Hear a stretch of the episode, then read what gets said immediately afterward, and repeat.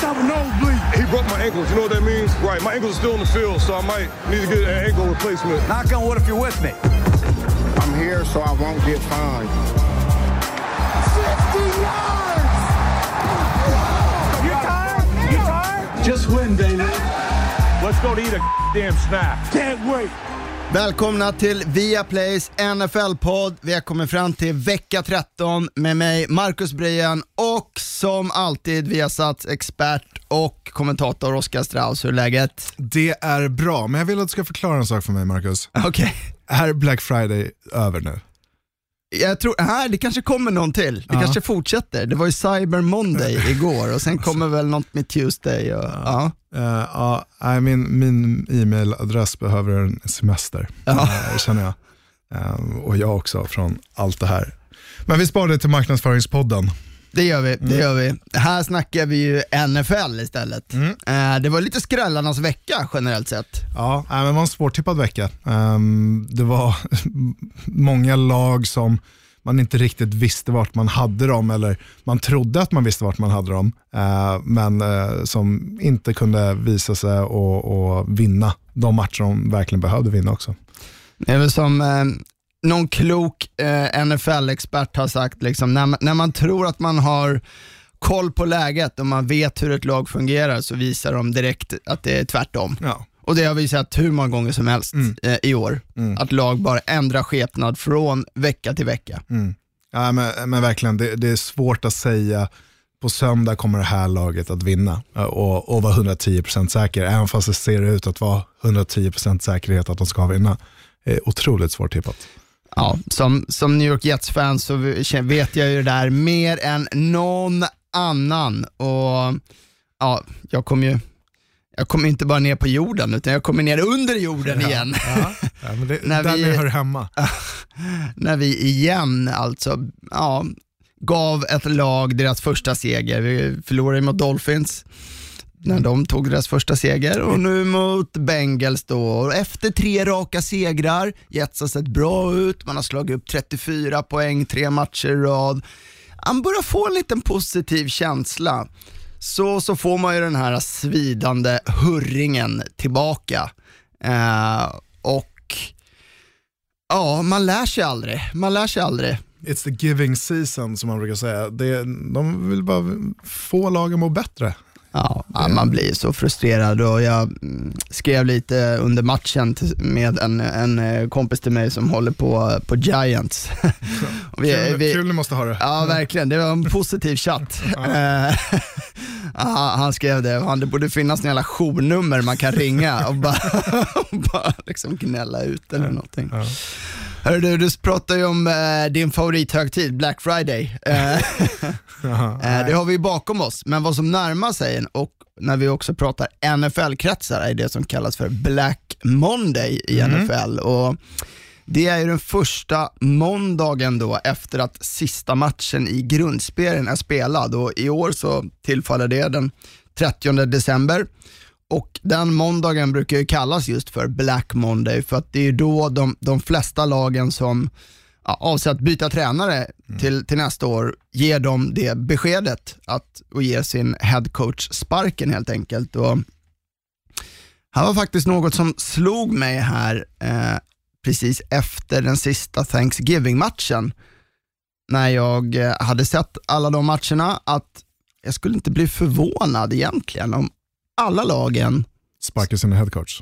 som förlorade, ja alla lagen i ligan, ja, men alla lagen som förlorade på Thanksgiving står nästa år med en ny tränare. Och Det brukar ju i regel vara ungefär 25% av lagen som byter ut tränare. Runt någonstans åtta tränare, nya tränare per år har det varit eh, under de senaste åren. Och jag tänkte här, ska slänga fram lite namn här eh, som eh, som jag, jag tror kan, kan ryka på, på Black Monday, eller så kanske ligger i riskzonen. Det kan ju också bero på lite hur man avslutar säsongen för, för vissa av dem. Och Sen tänker jag att du får vara lite, lite böden här och säga dels vad du, vad du tror att lagen eh, kommer göra och, och kanske lite vad, vad du själv tycker också. Ska vi börja då med de tre från Thanksgiving som jag tänkte på i Dan Quinn i, i Atlanta Falcons. Vi har ju också Matt Patricia i Detroit Lions och Jason Garrett i, i Dallas. Och, och um, då tror jag att det är bara en av dem som kommer lämna. Oj, Eh, tror jag. Och det är Jason Garrett.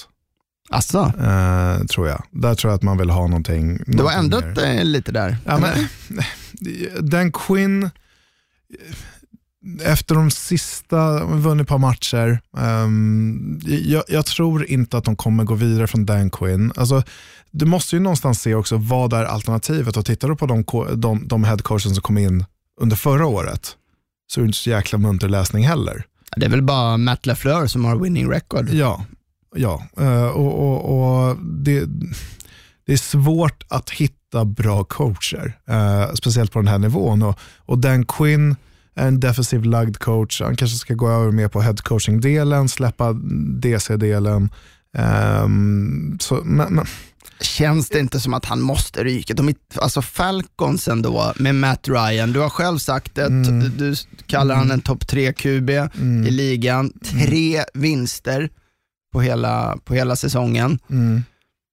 Ja, jag, jag, jag, ja Ett kanske. försvar. Ja, men, han- kanske, kanske. Jag, jag, jag är inte helt säker. Jag, jag, jag, jag, jag tänker på Arthur Blank, ägaren framförallt, och han är ganska sympatisk och, och har inte hållit tränare vid så här hårda tyglar tidigare. Nej, jag, jag tror Dan Quinn kommer få stanna. Jag, jag tror faktiskt det. Jag vet inte, någonting som säger det. Kanske om, om tre veckor eller fyra veckor vad det nu är, så kanske jag står där med eh, mössan i handen. Men, men eh, jag tror att eh, Jason Garrett är, är solklar, att han kommer få gå.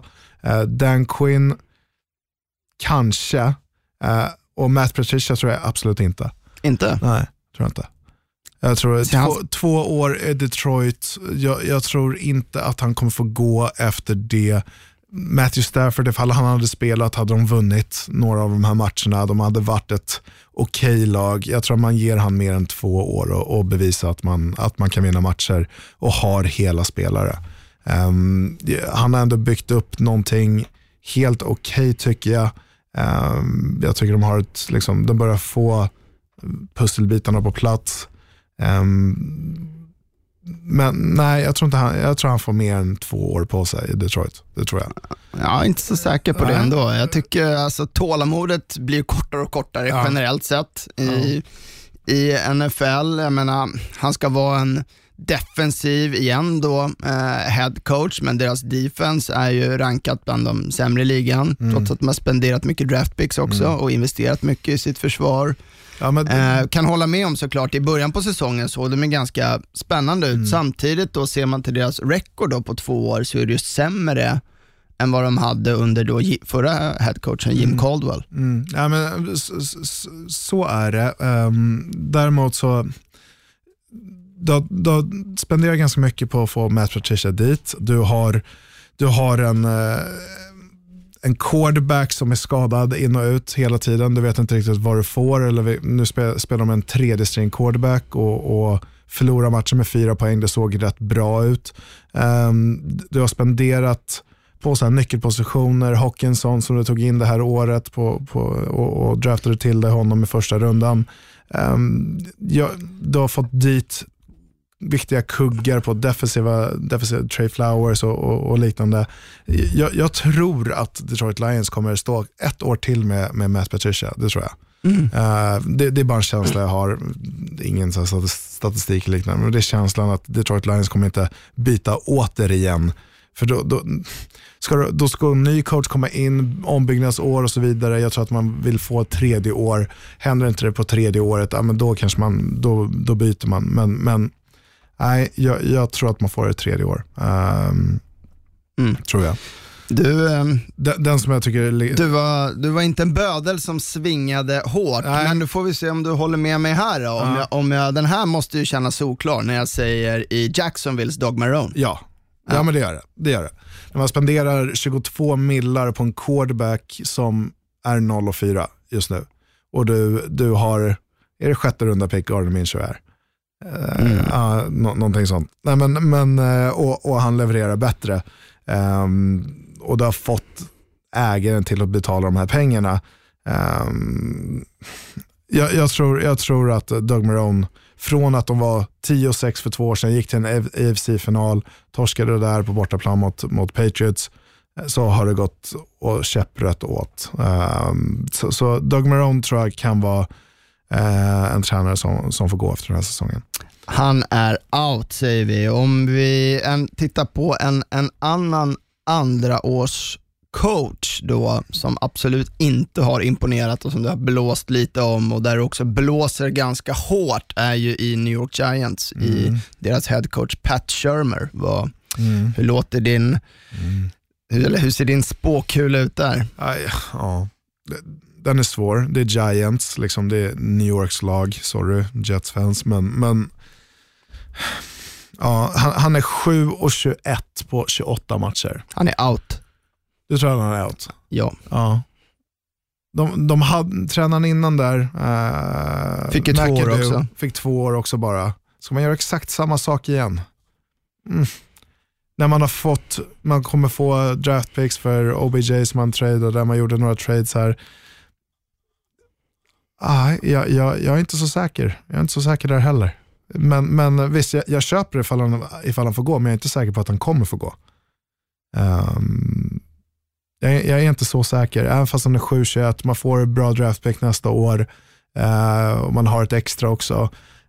Mm, jag tror man vill se vad man kan göra med det här. Mm. Alltså det, det, det, där problemet är, ja visst du tog en quarterback, liksom, du har ombyggnad i hans första år, Daniel Jones, du har en offensiv linje som är katastrof, uh, problem, liksom, Försvar, Var, varför kom inte springspelet upp till par som det var faktiskt väldigt bra förra året? Mm. Uh, försvaret, du har tradat bort allt vad du har där. Liksom, ja, men det är ombyggnadsår, det är ett Jay Grudens förra år, liksom, känns det lite som. Uh, och titta på vad Oakland har gjort, man börjar vinna lite matcher uh, efter att ha haft ett par draftpicks. Så, jag tror han får ett år till. Jag tror han får ett år till också. Mm. En, eh, en coach då som är ganska högt aktad och som har varit eh, i sitt, sitt lag ett tag, men som det nu börjar också viskas lite om att han är på väg out, är ju Ron Rivera i Carolina Panthers. Anade du skulle säga honom. Ja, mm. ja och, och jag tror han är out, tror jag. Mm. Och det är på grund av att liksom, de är en ny ägare i Carolina. Jag tror att man vill gå, den ägaren vill vara mer aktiv och, och liksom gå hand i hand med en coach. Det ska vara hans coach eh, och så vidare.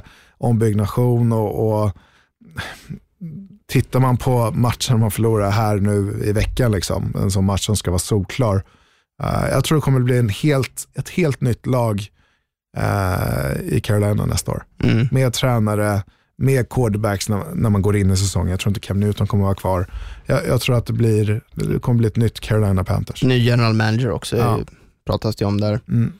Uh. Så, så där, även där tror man gör lite liksom från toppen till botten. Mm. Ja. Ett lag som vi nog vet också, ja, som redan har sparkat sin tränare, är ju Redskins som vi var inne på, som, som ganska tidigt plockade bort Jay Gruden och Bill Callahan är ju nu interim coach, mm. men han blir väl inte kvar va? Nej, där kommer han nog titta på någonting, titta på någonting nytt och, och få Dwayne Haskins att uh, bli bättre. Det kommer bli en offensiv lagd coach, tror jag.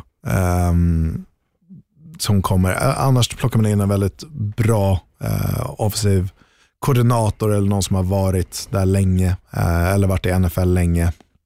Som kan hjälpa Dwayne Haskins att och liksom bli bättre eh, och, och, bygga upp hans självförtroende. Mm. En som är lite, lite svår, kanske, beroende på hur man ser det. Eh, en coach som förra året imponerade stort Eh, men i år har ju hans lag verkligen imploderat, är ju Anthony, Anthony Lynn i LA Chargers. Mm. var ju 12-4 förra året och nu har man bara fyra vinster än så länge. Mm. Vad, vad är din känsla där? Jag, jag, vet inte, jag tror att man kommer börja med quarterbacken i sådana fall. Uh, jag tror inte man kan lägga så mycket på, på Lynn.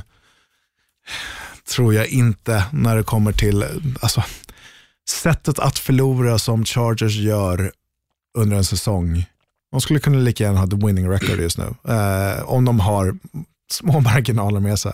Mm. Det, det, är så, det är så galet. Det, det, hur, hur Philip Rivers och eh, Chargers förlorar vecka, eh, det här året i alla fall, vecka in vecka ut.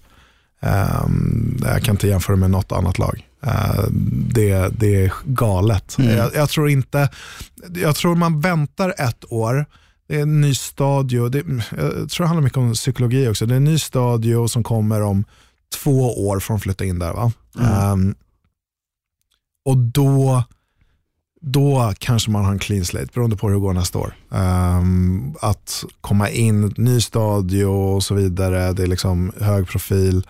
Uh, då kanske man går uh, nytt med ny coach och ny quarterback. Uh, tror jag. jag tror man väntar ett år till.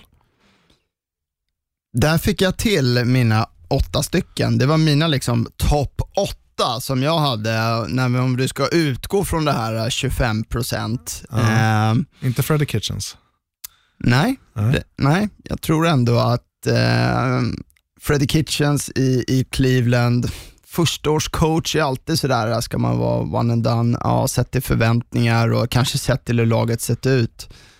Abs- absolut, Mm. men han är också en liten sån här, Mm. ja, han känns lite också som, han spelar mycket på det här med att försöka få med sig fansen i hans sätt att liksom prata och agera Mm. och jag menar, han hade på sig någon anti-Steelers t-shirt i veckan liksom, som, ja, men lite så här för They att plisa, Ja. plisa fansen lite så. Ja. Så att, jag tror väl att han, Mm. han kan ryka absolut och det vore absolut inte fel, men jag tror, men vad jag tror är att han blir kvar. Mm. Mm. Men eh, du, du var inte så snabb på att svinga, eh, svinga yxan på de här egentligen. Nej, alltså tittar man på det som är liksom, hur, hur stor förändring har du på nya coacher som har kommit in? Alltså kolla så här, ja men nu ska vi ta en kopia till Bengals och, och få Bengals, Zack Taylor, nu kör vi. Liksom quarterback-coachen så från, från Rams, som liksom Rams var ju guldlaget för ett år sedan, för ett och två år sedan. Och, och vad händer? Liksom får sin första vinst i veckan. Det är så här, ja, ja men visst, sen så finns inte alla stenar där. Liksom. Man måste gå ner till grunden. Varför ser det ut så här? Är det bara coachens fel?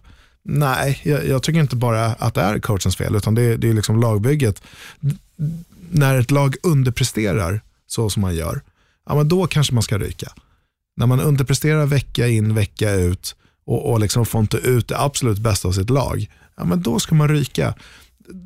Är det för att ett lag inte har alla liksom, saker på plats, alla pusselbitar på plats, ja, men ska man ryka då bara för att och plocka in någon annan bara för att få en nytändning? Nej, det har inte funkat. liksom. Nej, men samtidigt är det ju lite så också, alltså, vindarna, vindarna blåser lite, för, och så lite beroende på organisation och ägare, att man, man kanske känner att men, det är tryck från fans, eh, man känner att man vill ge någonting, en positiv anda till, till, till fansen och till, till laget kanske. Man känner att man behöver få in en, en, ny, en ny röst. Och ja, man vet ju alla kanske inte har heller den ja, eh, alla har ju väl kanske lite mer eller mindre tunnelseende för, för sin, sitt lag. Det är ju ändå, är man ägare så tän- tänker jag att ja, men det här har ju jag byggt. Är kanske lite svårt att vara självkritisk där till sin egen organisation och lättare att peka på en coach än på eh, alla spelare egentligen. Ja, eh, tittar man på Bill Belichick, vad han gjorde sitt första år liksom, i, i Patriots, som var 5 och 10. Eh, eller 5 och 11. Det är så här, skulle man sparkat han då? Ja, hur hade det sett ut då? Alltså, kortsiktigheten, det här är NFL. Eh, jag tror man får tänka lite längre än, än, än tre år om man ska bygga upp ett franchise. Och speciellt vart man vill nå. Liksom. Men, men, men vill man nå om man tittar på Anthony Lynn i Chargers, superproblem med att få dit fans till, till, till läktarna. Du, du har problem att etablera dig i LA, liksom Rams är favoritlaget. Hur ska du få det? Ska du få det genom att byta coach var tredje år? Tveksamt. Alltså, måste hin- det, det, det ligger djupare än så. Uh, och, och, nej, jag är inte säker på att det liksom, funkar att byta coach. Liksom. Titta på Jason Garrett, ja, men där är ett lag som får alla möjligheter i världen och underpresterar. Ja, då kanske det är dags att byta coach. Och, och hur man hanterar vissa situationer, hur man hanterar media och så vidare. Men, men, men eh, nej, det, det, eh, där, där köper jag fullständigt att man går en annan väg. Men då är det fair, han har fått sin tid på sig Mm. att byta coach efter ett eller två år, jag tycker inte det är liksom ta över ett lag eh, och så bygga upp det på nytt. Till exempel titta Giants, liksom, skicka spelare, skicka stjärnspelare för att få draftpicks. Kolla vad John Gruden gör och, och, och så vidare. Ska man skicka dem efter ett, två? Jag tycker, jag, jag tycker inte det är fair, även fast jag gillar att såga liksom, och, och Det vet vi. eh, ka- kasta folk under bussen. Men, men, men ibland måste det liksom gå, ta tillbaka ett steg för att komma två steg framåt.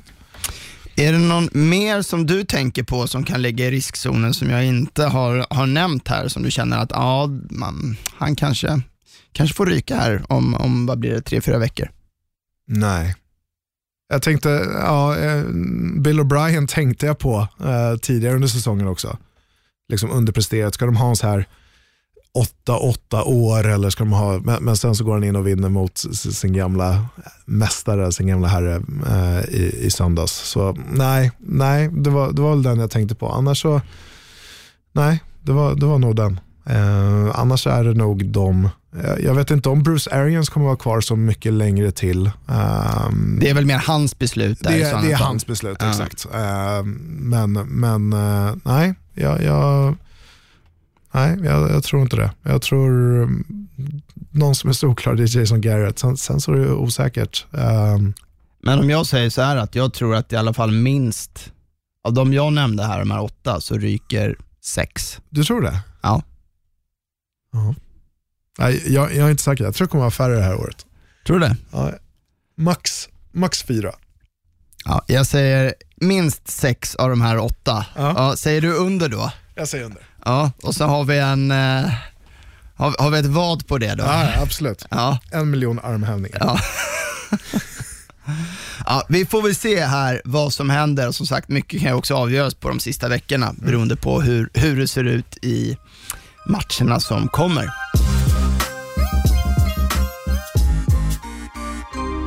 Huvudmatchen på Thanksgiving var ju ändå då matchen mellan Dallas Cowboys och Buffalo Bills i Jerry World i Dallas, Texas.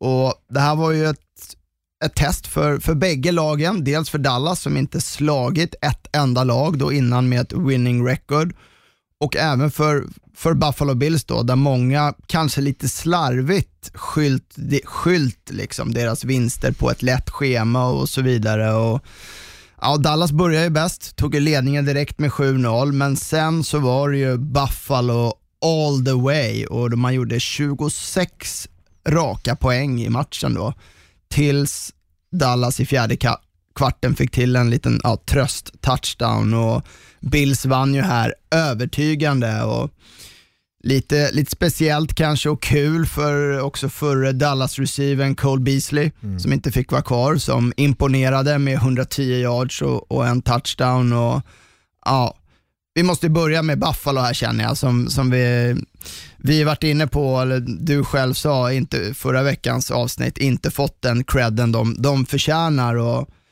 ja, här måste vi hylla dem. Mm. Ja, men det var ju en vecka av upsets och det här, jag, tror, jag vet inte om man ska kalla den här en upset, men, men många nog hade Dallas Cowboys som, som favorit i den här matchen. Även fast de hade ett sämre record och, och de har problem. Och Buffalo Bills var 8-3 inför den här matchen. Uh, om man spelar på Thanksgiving, hela USA eller hela världen tittar på, på den här matchen och Dallas Cowboys underpresterar återigen. Eh, och det är Buffalo Bills med Josh Allen som har en kanonmatch. Ja. En kanonmatch. Um, så, så, och han, han, jag tänker på fjärde down, han famlar bollen, famlar snappen, plockar upp den och bara trycker sig framåt för en first down och ingenting kan stoppa honom. Mm. Alltså det, ser, det, ser, det är självförtroendet, hur uppumpad han är, ingenting kan stoppa honom. Och där visste jag att den här matchen är över, det kommer aldrig, liksom, Dallas kommer inte vinna den här matchen. För det, liksom, de, där hängde man på huven och, och så vidare, jag tyckte att livet var skit.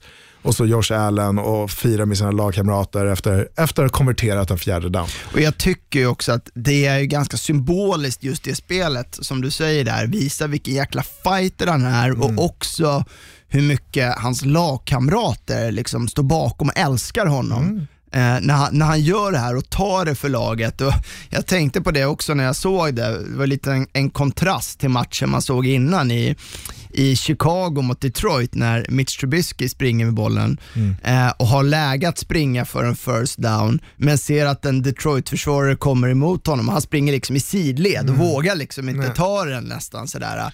Eh, lite så här, ja den här uh, vinnar, vinnarskallen. Liksom. Ja, ja men alltså, laget för, jag, är- liksom, det är många quarterbacks som, som tvekar på att eh, ta en smäll. Visst, quarterbacks ska inte ta onödiga smällar, men, men, men titta på de quarterbacksen som gör det just nu och, och vill lite extra, hur bra det går för de lagen också.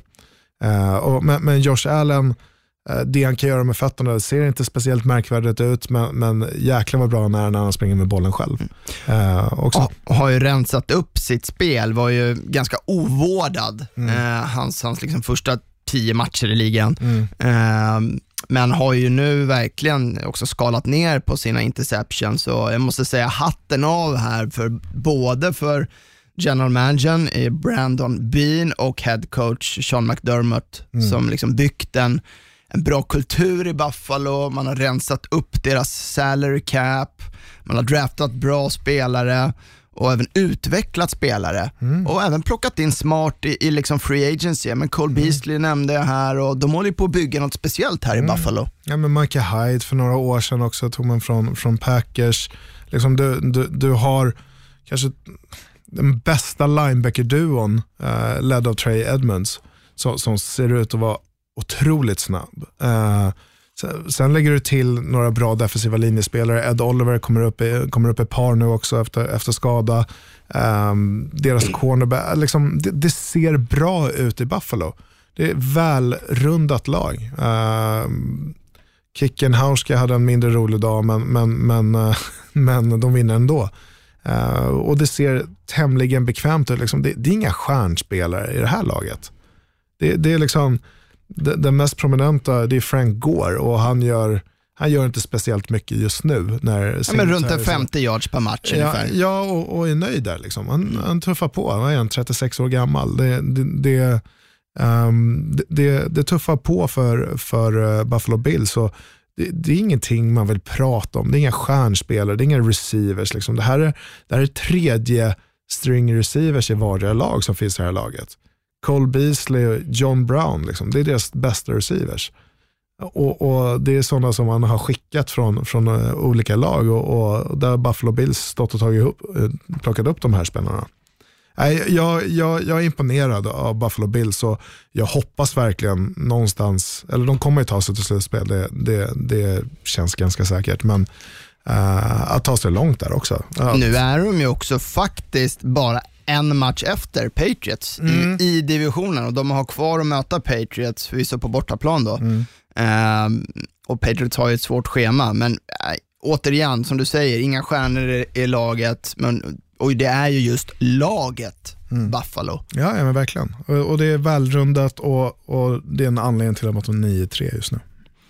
Kort om Dallas då och liksom Dak Prescott och, och grabbarna som, de har alltså bara slagit i år Giants, Detroit, Eagles, Dolphins och Redskins. Alltså det är inga, det är inga storlag vi, vi rabblar upp här och alla de här, jag tror det bästa defenset av de här var rankat 21. Och så fort de möter bättre motstånd så åker de på förlust. Och det är väl lite tecken här som du var inne på, ett lag som just underpresterar med ändå den, ja, men, jämför lagen spelare för spelare. Ja, Buffalo det, Dallas. Det, det, det går inte. Alltså Zeke Elliott, Amari Cooper, alltså Michael Gallup, Randall Cobb, alltså Jason Witten. Det, det är ett bättre lag och sen så kan du gå över på defensiva sidan också. Det är stora namn där som, som ska prestera. Men, men det är ett lag som inte spelar ihop. Det, det, det är en sån jävla klyscha, men det är så här, man måste komma ihop och, och spela som ett lag. Och, och sen så visst lite dumma kall här och där. Man får inte igång det, men offensiva linjen är inte, inte lika bra som de har varit. Och, och, och sen kastar med några turnovers där också med, med Dallas så, så har du ett, du har ett 8-8-lag. Liksom. Det, det är det de är just nu. Och de ska prestera så mycket bättre än vad de, vad de gör just nu. Det är, mm, vecka in, vecka ut får du inte din absoluta toppnivå av dina spelare och när du inte får det, ja, men då måste man ställa sig frågan varför och i det här fallet tror jag det är coachen. Ja, jag såg en liten rolig eh, tweet om det också där, att det finns ju ingen så självklar Thanksgiving-tradition som när man ser Jason Garrett stå och klappa på sidlinjen efter ytterligare en Dallas eh, turnover. Nej. Men eh, ja, de kan vara glada i alla fall att de är i en så pass dålig division som de är i och de är ju faktiskt fortfarande i slutspelet som de leder den divisionen.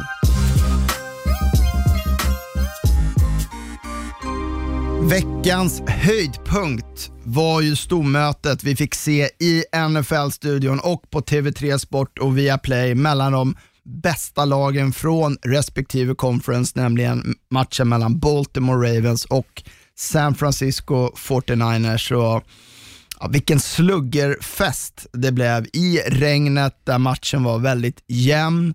Det skilde aldrig mer än en score lagen emellan. Och man såg att det var två riktigt bra lag här som möttes på liksom alla delar eh, utav spelet. Och Det var ju också de lagen som gjort mest poäng i, i NFL. Baltimore har gjort mest poäng per match, 49ers var, var tvåa. Eh, fick inte se så jättemycket poäng i den här matchen, men en väldigt intensiv match. Och tycker också det var talande här att det här är två lag som också vågar väldigt mycket. De vågar gå för det. Baltimore har varit kända för det, vågar gå på, på fjärde damm med deras tunga springspel och man såg 49ers direkt på första driven här.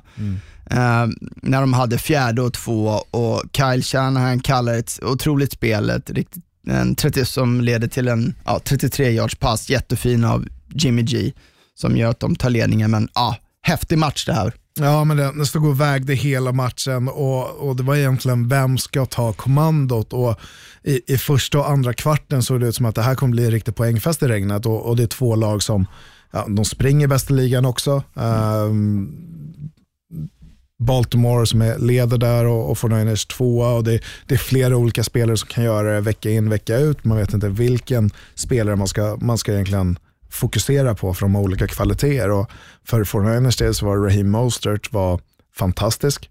Uh, har ett stort spel, 40 yards touchdown och, och i, i andra laget i Baltimore så, så är det Lamar Jackson show igen. Ja. Över 100 yards sprungna, 105 yard passade. Det, det, nej, det, var, det var en rolig match och som övergår sedan i andra halvlek till ett ställningskrig. Liksom. Vem vågar? Vem vågar ta kommando? Det blir bara två field goals, ett åt vardera lag i andra, i andra halvlek. Eh, men det var egentligen en match som ja, levde upp till alla förväntningar man hade, trots även bara 17-20.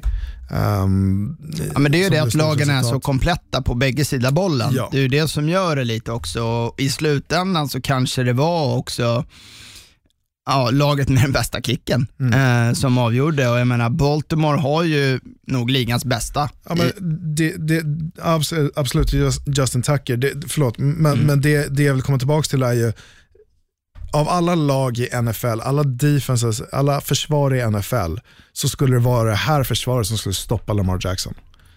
Det är här, du, du har haft mycket tid på dig nu att titta på hur springer Lamar Jackson, hur ska vi stoppa det här? Och jag satt och pratade med, med CJ och Björkman här i söndags och bara satt och ritade.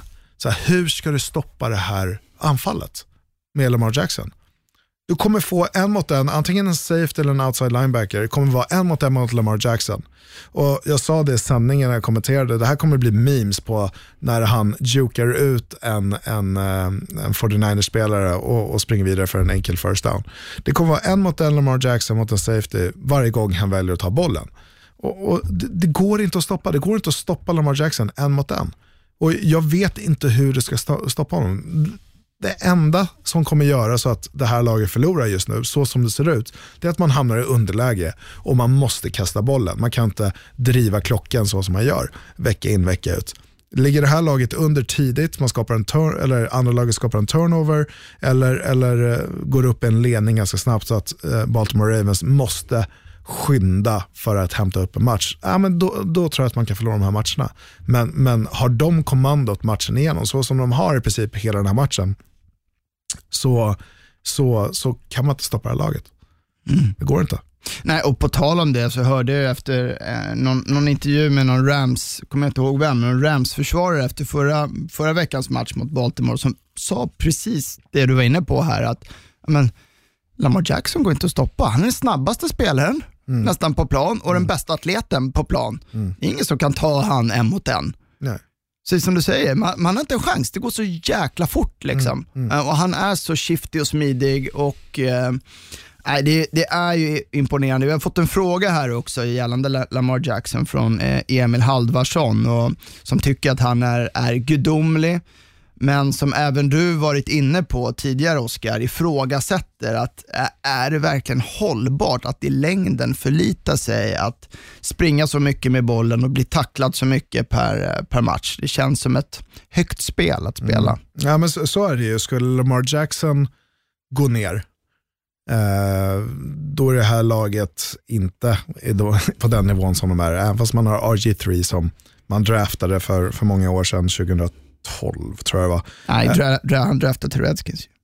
Han, han, precis, man draftade Redskins, men han blev draftad 2012 och, och nu, finns han, nu finns han i Baltimore. Men, men eh, som påminner mest om honom eh, så, så skulle det här laget vara, vara sämre än, än vad de är just nu självklart. Men eh, hållbart, man förlitar sig till väldigt många spelare i vardera lag att de ska göra jobbet.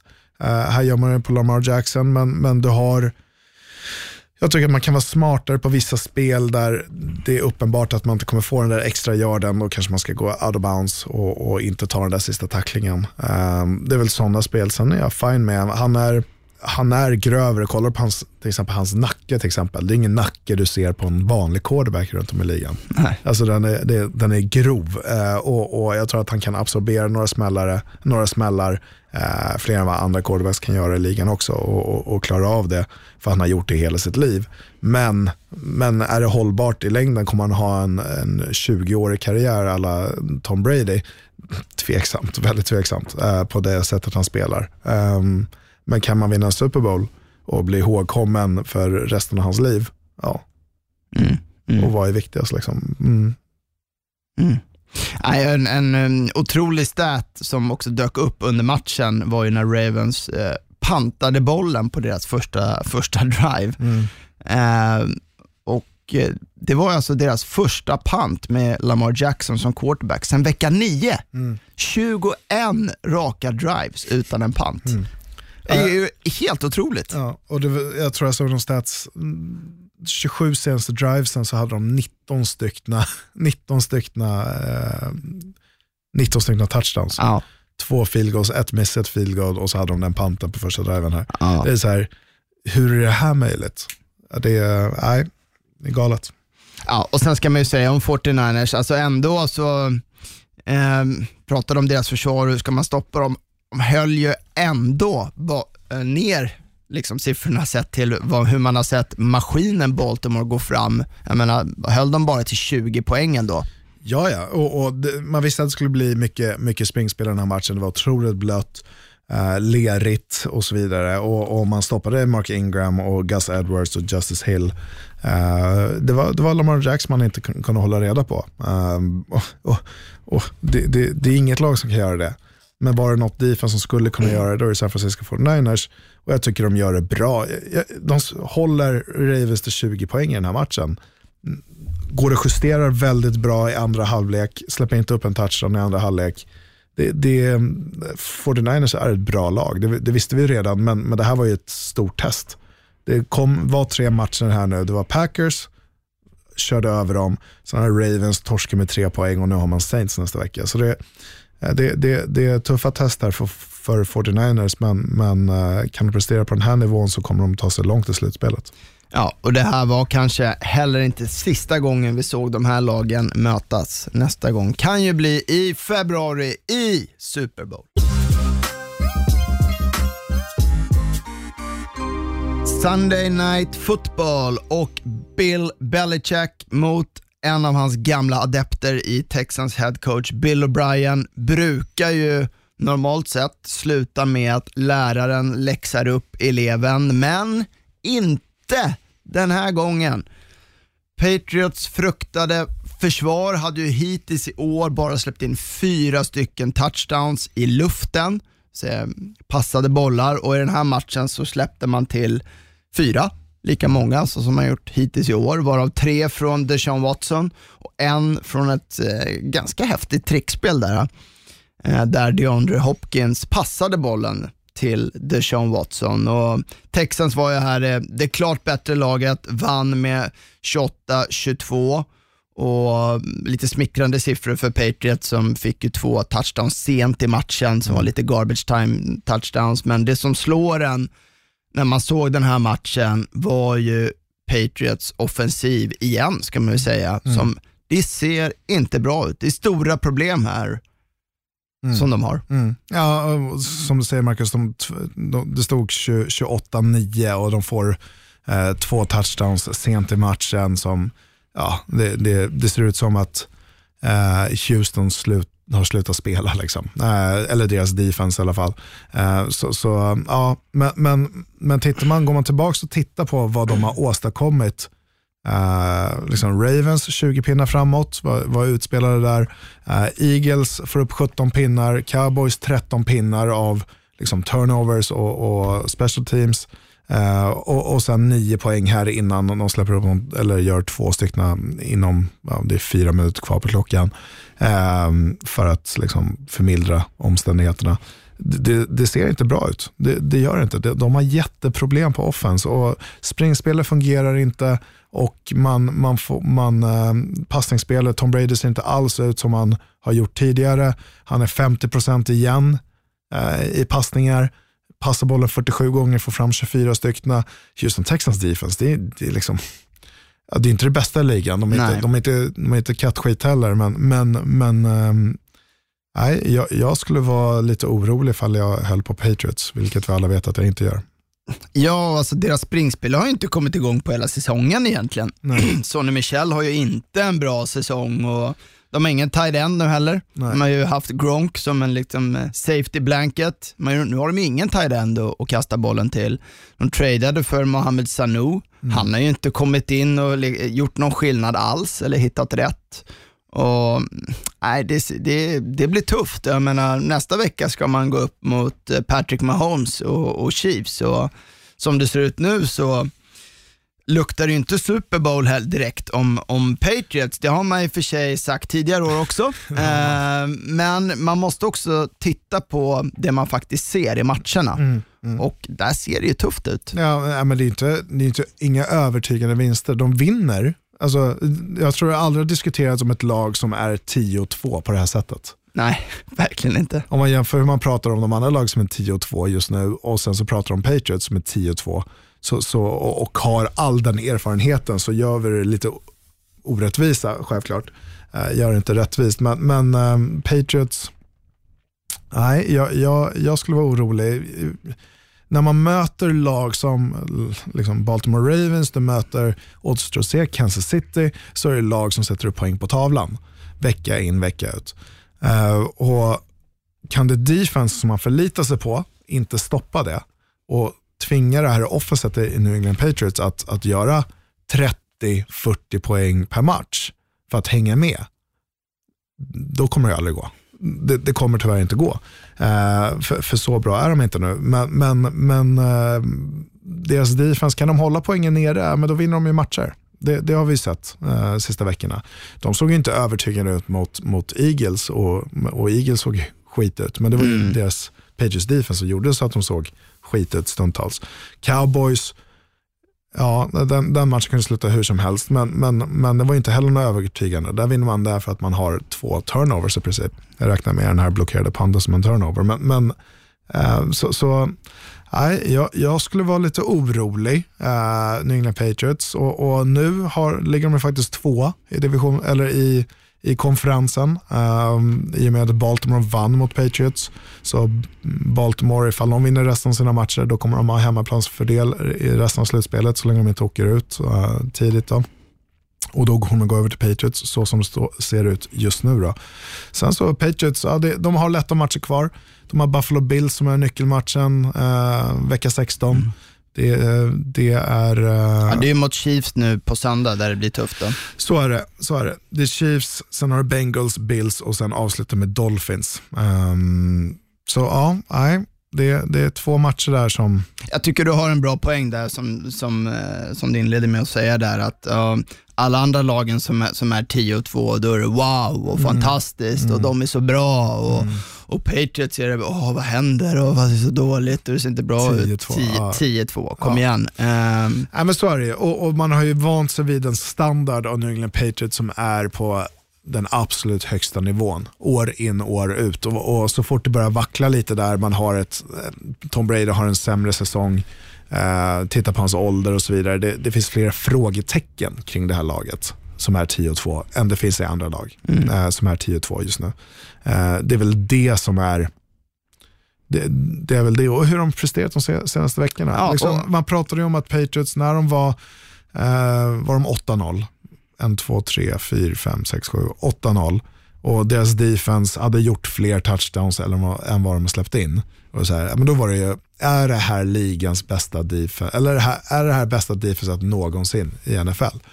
Ehm, men sen så tittar man på de lagen man vann mot också. Ja, det, det var väl lite, de hade det absolut jobbigast mot Buffalo Bills i vecka fyra. De vann med 16-10. Men jag tänker att mycket är ju också avsaknande av skillsspelare som gör skillnad. Ja, Men så har det alltid varit. Ja, men Gronken har de ändå haft Ja. och de har haft liksom någon, jag menar, Men, men de har inte haft liksom de här klara nummer ett receiverna. De har inte, liksom, om man tittar på Gronken. ja, inte sen Randy Moss kanske. men- Nej, men Mm. precis. Det, det, det har inte funnits. Här. Tittar du på, jämförde papp, på pappret Dallas Cowboys mot Buffalo Bills. Ja, men Patriots på pappret är ju aldrig bra. Utan de blir liksom, titta vad de gjorde i Super Bowl mot Rams förra året. Liksom, spelare för spelare, det var ju Rams ett, liksom, det, det var ju eh, all-stars. Eh, och, och, och, men Pages vinner, liksom, i princip nollar Rams. Eh, så, så att de vinner för att de är ett lag, just precis som Buffalo Bills är. De är ett lag, de är väl coachade eh, och väl förberedda och man köper in i det här laget. Sen så ska du få ut det mesta av varje, varje spelare. Det, det krävs ju i ett sånt lag som inte har de här stjärnspelarna att man tar, tar ut det absolut bästa ur de här spelarna. Och, och just nu får du inte ut det absolut bästa av alla spelare, speciellt på offense. Men sen så är det ju skador också. Det är liksom, det, det ska man inte glömma heller. Pat Devlin som fullbacken, otroligt viktig. Har inte varit med på hela säsongen i princip. Um, och, och, och nu tappar man sin andra fullback också och får spela med en linebacker som fullback. Det, visst, det, det gör rätt mycket. Offensiva linjen är skadad, du har tre uh, spelare som uh, inte är med. Du har precis fått tillbaka ditt första pick från förra året, uh, Isaiah Wynn som spelar left tackle. Han börjar komma igång, såg bättre ut i den här matchen. Men nej, det, det Finns, finns, eh, orolig ska man väl vara att Patriots, man har vant sig att de, de vinner varannat år Super Bowl. Ehm, så nej, jag, jag, jag är inte övertygad beroende på eh, hur de spelar på offense. Egentligen.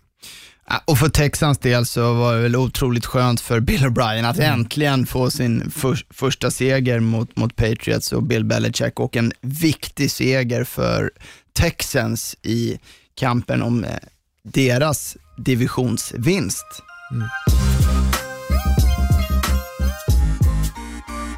Monday Night Football och ytterligare en tungviktsfight och den här gången i NFC mellan Seattle Seahawks och Minnesota Vikings. Så var ju också en match som ja, svängde väldigt mycket, stora svingar ska man säga att det var. Där Vikings gick till ledning i paus med en sjupoängsmarginal, men där sen Seahawks gjorde 24 raka poäng för att gå upp till en 17 poängsledning i fjärde kvarten och det blev för mycket för Vikings som kom ikapp en del, men förlorade med 37-30 och det stora vinnarkonceptet här för, för Seahawks, det var ju att luta sig mot sitt springspel med både Chris Carson och igen då Rashard Penny som gör en väldigt bra match och på så sätt också dominera time of possession, så tiden de, de håller bollen. De hade ju alltså bollen dubbelt så lång tid som Vikings i den här matchen. Nej, Minnesota Vikings kom ju ut och såg väldigt bra ut, tog kommando direkt. eh, sprang med bollen och, och, och liksom, det, det, såg väldigt bra ut. Kirk Cousins såg väldigt bra ut i början på matchen. Uh, Seahawks går in, tar en sack och, och men, men, lyckas få in en, en, en touchdown uh, efter ett par, par, stora spelare running backsen. Um, ehm, sen så, ja, sen så kastar man en interception eller Russell Wilson han försöker slå ner ja. sin egna boll som blir tippad.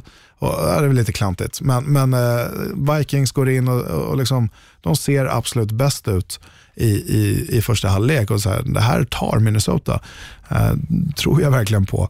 Men sen så kommer man och svarar Rashad Penny, Chris Carson har ett stort spel och Rashad Penny springer en engörs touchdown. Och då börjar fördärvet för Vikings.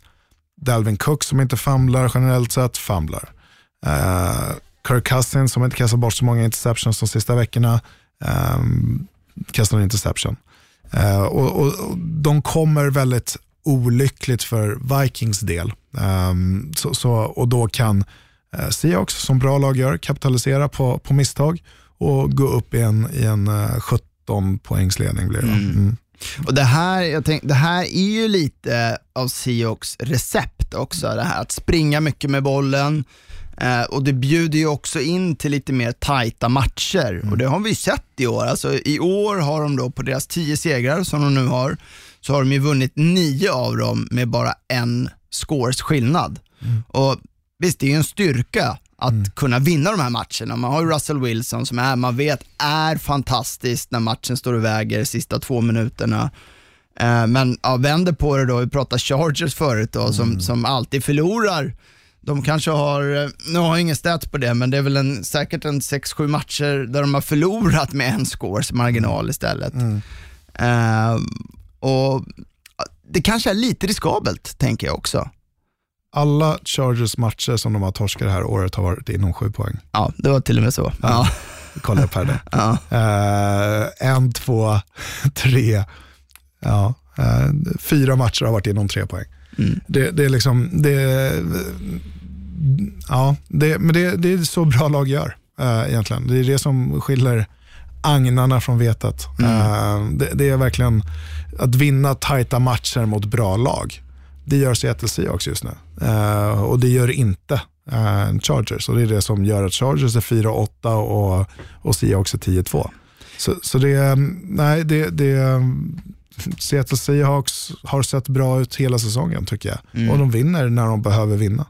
Det är alltid snack om Kirk Cousins när Vikings förlorar. Jag tycker i den här matchen tycker jag inte man kan hänga eh, Kirk Cousins alls. Tyckte han gjorde en ganska bra match. Mm. Dalvin Cook gick ner i tredje kvarten, Adam Thielen var borta. Man kommer ändå igen och visar att man har kapacitet att komma igen mm. mot, ett, mot ett ändå bra lag. Och ja, Hans pick var ju ingen, liksom, det var ett bra spel av defense. Ja. Så att, um... Nej, man, man, ska inte lägga någon skugga på, på Kirk Cousins för att man förlorar på bortaplan på Monday Night mot Seattle Seahawks med sju poäng. Det, det, tycker jag inte. Det är två väldigt bra lag och båda de här lagen kommer gå till slutspel och, och de kommer kanske mötas igen i slutspel också. Just nu det ser ut som att Seattle kommer hemmaplans eh, favör i, i, i slutspelet också, så beroende på vad som händer de sista fyra veckorna. Men, men eh, Seattle Seahawks och Minnesota Vikings kommer få se, se mer utav. Några snabba korta om övriga matcher. På Thanksgiving gjorde quarterbacken David Blow sin första start i NFL då hans Detroit Lions traditionsenligt på hemmaplan tog emot den här gången Chicago Bears. Matchen kunde inte starta bättre för Blow då hans första completion hittade Kenny Galladay för en 75 yards touchdown. Men Detroit gjorde som så många, som så många gånger förr denna säsong och tappade en ledning när Chicago kom tillbaka in i matchen och med 2.17 kvar hittade Mitch Trubisky David Montgomery för en touchdown som fastställde slutresultatet till 24-20 för Chicago. Atlanta Falcons peak tidigare med två raka segrar verkar också ha varit just en peak då man nu igen ser ut som ett helt annat lag oförmögen att skydda sin quarterback Matt Ryan. Mot Saints fick Ryan hela nio sacks emot sig och när han försökte jaga ikapp och tackla en Saints-spelare efter en interception fick han en riktig sit down, stiff arm och åkte i backen. I Saints utmärkte sig quarterbacken Taysom Hill med en springande touchdown, en mottagen touchdown och en blockt punt. Inte illa för en quarterback. Saints säkrade med segern med 26 18 NFC South redan i november. Hatten av för Sean Paytons gäng. Carolinas running back Christian McCaffrey hade inför matchen mot Redskins gjort mer touchdowns på säsongen med sina 16 stycken än vad Redskins som lag mäktat med med sina 14. Men i matchen var det Redskins running backs som utmärkte sig då de fullständigt sprang över Panthers. Darius Geis, som nu äntligen spelar fotboll, sprang för 129 yards och två touchdown och fenomenet Adrian Peterson kom upp till 99 yards och en touchdown när Redskins överraskande vann med 29-21. Någonstans kändes det ändå som en självklarhet att det såklart skulle vara New York Jets som precis som de gjorde mot Miami skulle ge Bengals deras första seger för säsongen. Självklart var ju också Andy Dalton tillbaka till just den här matchen och givetvis så var Jets pass rush och o-line också helt försvunnen. Jets såg på planen ut som laget som var utan vinst för året och Bengals vann klart rättvist med 22-6. Nick Foles gjorde sin bästa James Winston-imitation med att bjuda på tre turnovers inom de första 20 minuterna i matchen mot Tampa Bay. Tampa förvaltade turnoversen med att gå till ledning med 24-0 i halvtid och efter paus bänkades Foles mot Gardner Minshew. Det blev ingen ny Minshew-mania och Tampa vann matchen med 28-11. Är verkligen Foles en franchise quarterback? Mm. I ett snöigt New York gjorde Aaron Rodgers som man brukar mot New York Giants, nämligen att spela riktigt bra fotboll. Han kastade för fyra touchdowns medan hans motsvarighet i Giants, Daniel Jones, kastade tre interceptions och Green Bay vann komfortabelt med 31-13. Med kniven mot strupen så levererade Jared Goff och hans LA Rams mot Arizona Cardinals. Nu kände man igen det gamla Rams och Goff kastade för över 400 yards och två touchdowns varav hela 172 yards till receiven Robert Woods. Cardinals blev överkörda och förlorade med 34-7. Med ett blockat field goal från Indianapolis Colts kicker Adam Vinatieri som returnerades till en touchdown av Titans Ty Smith så drog Tennessee ifrån och vann den viktiga divisionsmatchen mot Colts med 31-17. Derek Henry var återigen en riktig beast och ser nu ut som ligans kanske bästa running back och sprang för 149 yards och en touchdowns. I hans senaste 16 matcher, alltså som motsvarar en hel säsong, har han nu sprungit för otroliga 1725 yards och gjort 20 touchdowns. Wow! När Chargers kicker Michael Badgley utjämnade matchen mot Denver till 2020 med endast 14 sekunder kvar så trodde nog de flesta att matchen skulle gå till overtime. Men här pratar vi om Chargers. De gjorde återigen en Chargers och bjöd Broncos på ett pass interference call på matchens som man trodde skulle vara sista chansspel och satte upp Denvers kicker Brandon McManus med att sparka in avgörandet från 53 yards till vinst för Denver. Blytungt för Chargers och skönt för Broncos att för en gångs skull få vinna en jämn match. Veckans minst sagt mest laddade möte var ju matchen mellan Pittsburgh Steelers och Cleveland Browns där stämningen inför hade piskats upp av spelarna som bar tröjor inför matchen med ord som “revenge”, “free Pouncy” och där även Clevelands coach syns i en t-shirt med texten “Pittsburgh started it”. Inte så smakfullt kanske för en headcoach i NFL och Freddie Kitchens kanske ska fokusera mer på att coacha sitt lag då matchens bästa enhet i Pittsburgh Steelers defense vann matchen åt hemmalaget med 20-13. Swagen i Oakland Raiders verkar ha avtagit och mot Kansas City Chiefs så var man chanslösa och förlorade med 49. Derek Carr kastade okaraktäristiskt två interceptions och gjorde, si och gjorde sina första poäng i matchen i fjärde kvarten då den likt i förra veckans match redan var avgjord. Ska det bli slutspel så måste det, för att citera John Gruden från Hard Knocks, better fucking execution.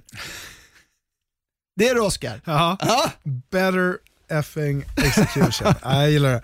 Nej, men Chiefs var ju ett, eh, ett bättre lag uh, rakt igenom. Så man. Det stod och, stod och stampade lite i första kvarten, men sen så tog man kommando i andra kvarten så var det ingen, ingen återvändo. Uh, Chiefs får ett uh, riktigt tufft test nästa vecka när man åker mot till, uh, till Patriots för att försöka knipa en vinst där och gå upp på 9-4.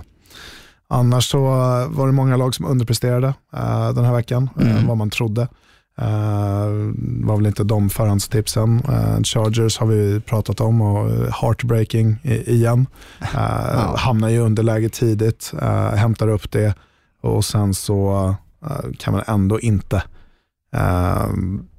vinna den här matchen. Man förlorar på ett snöpligt sätt igen, men Sutton där, uh, Corey Sutton, uh, receivern, vilken mottagning han gör. Uh, mm. Två touchdowns direkt i början. Den 26-årspassningen från Drew Lock var magisk. Ja, det, var, det var helt galet, en hand uh, nere i endzone. Uh, annars som du sa, Derek Henry, Tennessee Titans är ju mitt, min favorit till att ta sjätteplatsen i AFC där också. Uh, tror att de Vilken form han har, Derek Henry. Ja, det ser riktigt Troligt. bra ut. Sen han, så var det förra, förra året också. Liksom. Han jag vet inte om han har problem med formen eller vad det är men, men i början av säsongen, men han eh, var trevande förra året också tills han mötte jag tror han var på Thursday Night Football mot, mot uh, Jacksonville när han har en 99 yards run uh, och stiffarmar fyra personer. Uh, gör det väldigt pinsamt för de defensiva spelarna. och och äh, sen dess liksom, har inte tittat tillbaka utan Tennessee Titans och det här är ett bättre lag med Ryan Tannehill som quarterback också. Mycket bättre lag. Mm. Man har garvat åt honom för att han var ah, Miami och så vidare och det har inte sett bra ut. Men, men han har vunnit stora matcher det här året. Ja, verkligen, det är stor skillnad. Ja, ja. Han, han kan liksom, och, och man hade Mariota inne för att han kunde springa med bollen. Ryan Tannehill kan också springa med bollen. Kolla allt han gjorde på Texas A&M liksom som quarterback där. Han kunde springa med bollen. Det var en stor del. En stor spelare, liksom, väldigt lik Josh Allen på det sättet. Um, nej, jag, jag, jag, jag ja, hoppar på bandwagon här och hoppar på Tennessee. Jag tror att de kommer ta sig till slutspel och knipa någon match där också eventuellt. Så det, nej, det, det var en intressant vecka på många håll. Uh, Green Bay hade det jobbigt, skulle jag säga. Giants såg inte ut som en självklar vinst där ett tag uh, på bortaplan i snön mot Giants, men, men eh, kunde hantera det tämligen enkelt.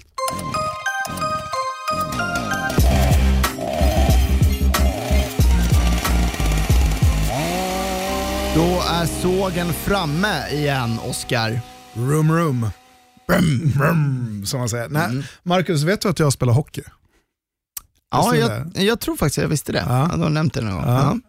Ja. Uh, och, och, när man underpresterar i hockey så säger man, drar man till med klyschan att åkte in på en grilla, liksom. man åker runt på en skridsko. Och då undrar jag vad, vad det heter i amerikansk fotboll. Man kan inte åka runt på en skridsko, men, men vad, vad, vad heter det? Eh, för när man kliver in på planen och tror att man ska komma därifrån med en vinst. Jag vet inte vad det ska heta, men, men någonting för att komma upp med. Skriv till eh, vårt, eh, vårt Twitterkonto eh, vad ni har för tips. Um, men vilka, vad, vad, jag dock vet är att vi kan applicera det på flera lag i vecka 13 i NFL. Panthers, Eagles, Jets och Browns. Vad fan håller ni på med? Alla de här lagen har i teorin, jag säger teorin, Jets hade 1% chans 1,1 att ta sig till slutspel. Men man åker till planen, vissa hade hemmaplansfördel dessutom, ska prestera och stöka under en enkel match. Liksom, det ska vara liksom en business trip. Så underlevererar ni. Ni går ut på en skridsko och bajsar på er. Alltså ni skiter ner er fullständigt. Panthers leder med 14-0, slutar spela. Browns leder med 10-0 och slutar spela. Mot Steelers som spelar utan James Conner och Juju Smith. Och dessutom med Devlin, vad heter han? Devin Duck. Hodges Ja. som tre, alltså tredje string QB. Eagles leder med 21-7 och har en klar väg mot slutspel. De har enkla matcher kvar. Ska bara stöka undan den här matchen mot Miami på bortaplan, men man tappar det. Jets, ja, ni är bara Jets och kan inte prestera mer än två field goals på en trekvarts tom arena mot ett vinstlöst lag. Det är patetiskt. Det här är NFL, 16 matcher per säsong i världens jämnaste liga. Man tjänar miljoner på miljoner men presterar sämre än när det gäller vad jag gjorde som 12-årig hockeyspelare. Usch. We got a game ball.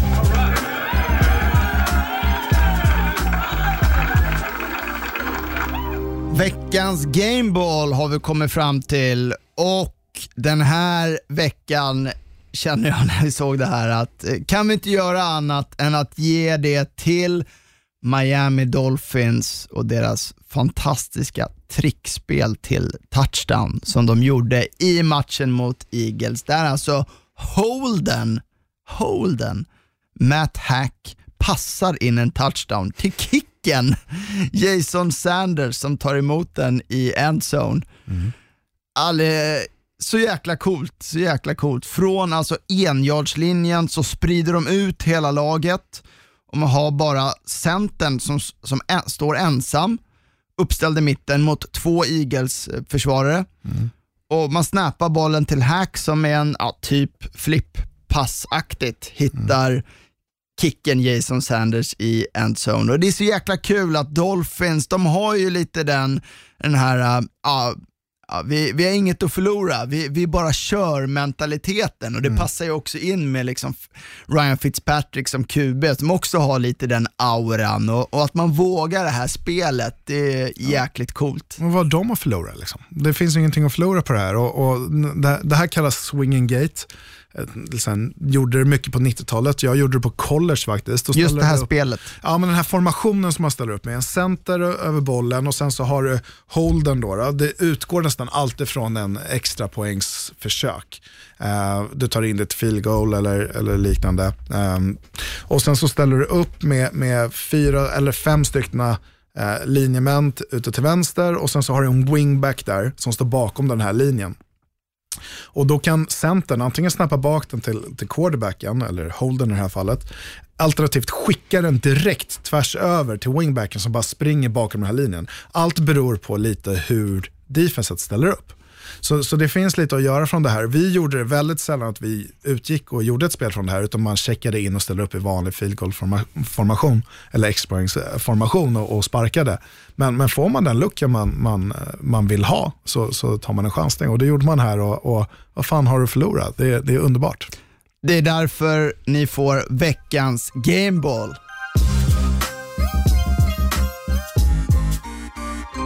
Toppmatcherna duggar tätt nu så här i slutet på året och veckans match i NFL-studion på Viaplay och i TV3 Sport är igen en riktigt höjdare där de två bästa lagen i en, nästan två bästa lagen ska jag säga, i NFC gör upp om kanske vem som i slutändan kommer få första sidan.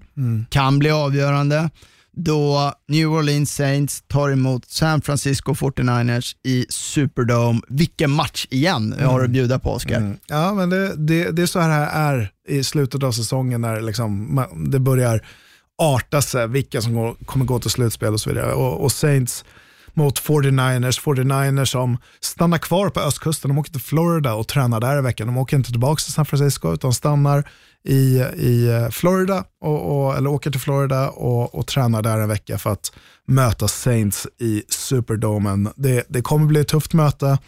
Det kommer bli återigen en fantastisk match. Två högpresterande lag. Svårt att säga vem som kommer vinna den här matchen. Ja, med egentligen inga svagheter. Alla enheter är stabila och man ska också säga att matchen efter, som ni också följer i NFL-studion såklart, är också en riktig höjdare. Där vi då har Patriots mot Chiefs. Kommer också kanske mötas i, i slutspel. Eh, så nej, det kommer bli otroligt intressant att se vilka som tar kommando här nu i, i vardera, vardera konferens och, och kanske ta sig ett steg närmare en, en hemmaplansfavör i slutspelet. Ja, en, eh, det är ju verkligen en riktig supersöndag att se fram emot, så missa inte det. So, you know, for now we're gonna have to cut you. Cut you. Cut you. Cut you. Cut, cut you. Då var det dags för oss att ta bort ett lag igen, som vi säger inte kommer gå till slutspel. Den här veckan var det ett enkelt val, sett till de vi har plockat bort och de vi hade kvar. Som när jag, när jag sa det här laget tar vi bort, så sa du, har vi inte kattat dem redan? Nej, och det är Chargers. det är Chargers. Och jag har velat ha kvar dem för Ja. att det kanske går. Det kanske går. Det är AFC, eh, kan vinna ett par matcher i slutet. Men nu när man förlorar mot Denver Broncos med 23-20 så, så är, måste vi säga ajöken. De är, ni är 4-8 nu, ni kommer inte gå till slutspel. Hej då, Chargers.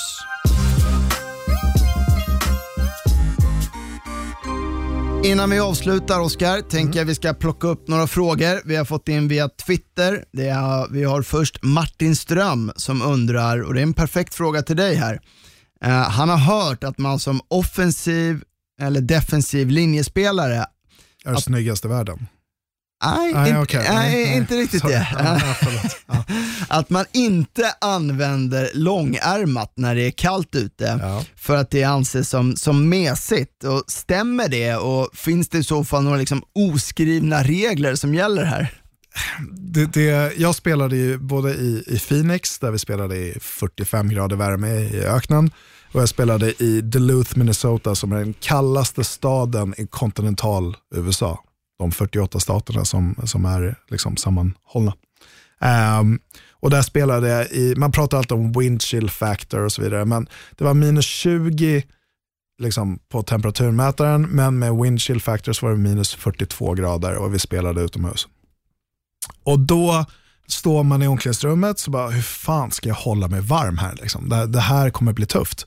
Det gör ont i lungorna så fort du tar ett andetag och, och du ska spela match. Um, och då står vi offensiva linjemän och så bara, hur fan ska vi göra det här då? Uh, och någon säger, jag, jag, jag kommer köra med, med sleeves liksom. Uh, och då är det så här Under Armour-tröja, kompressionströja uh, och liksom, det gör ju inte så jäkla mycket. Den, den är ju borta, den känns inte efter eh, många minuter.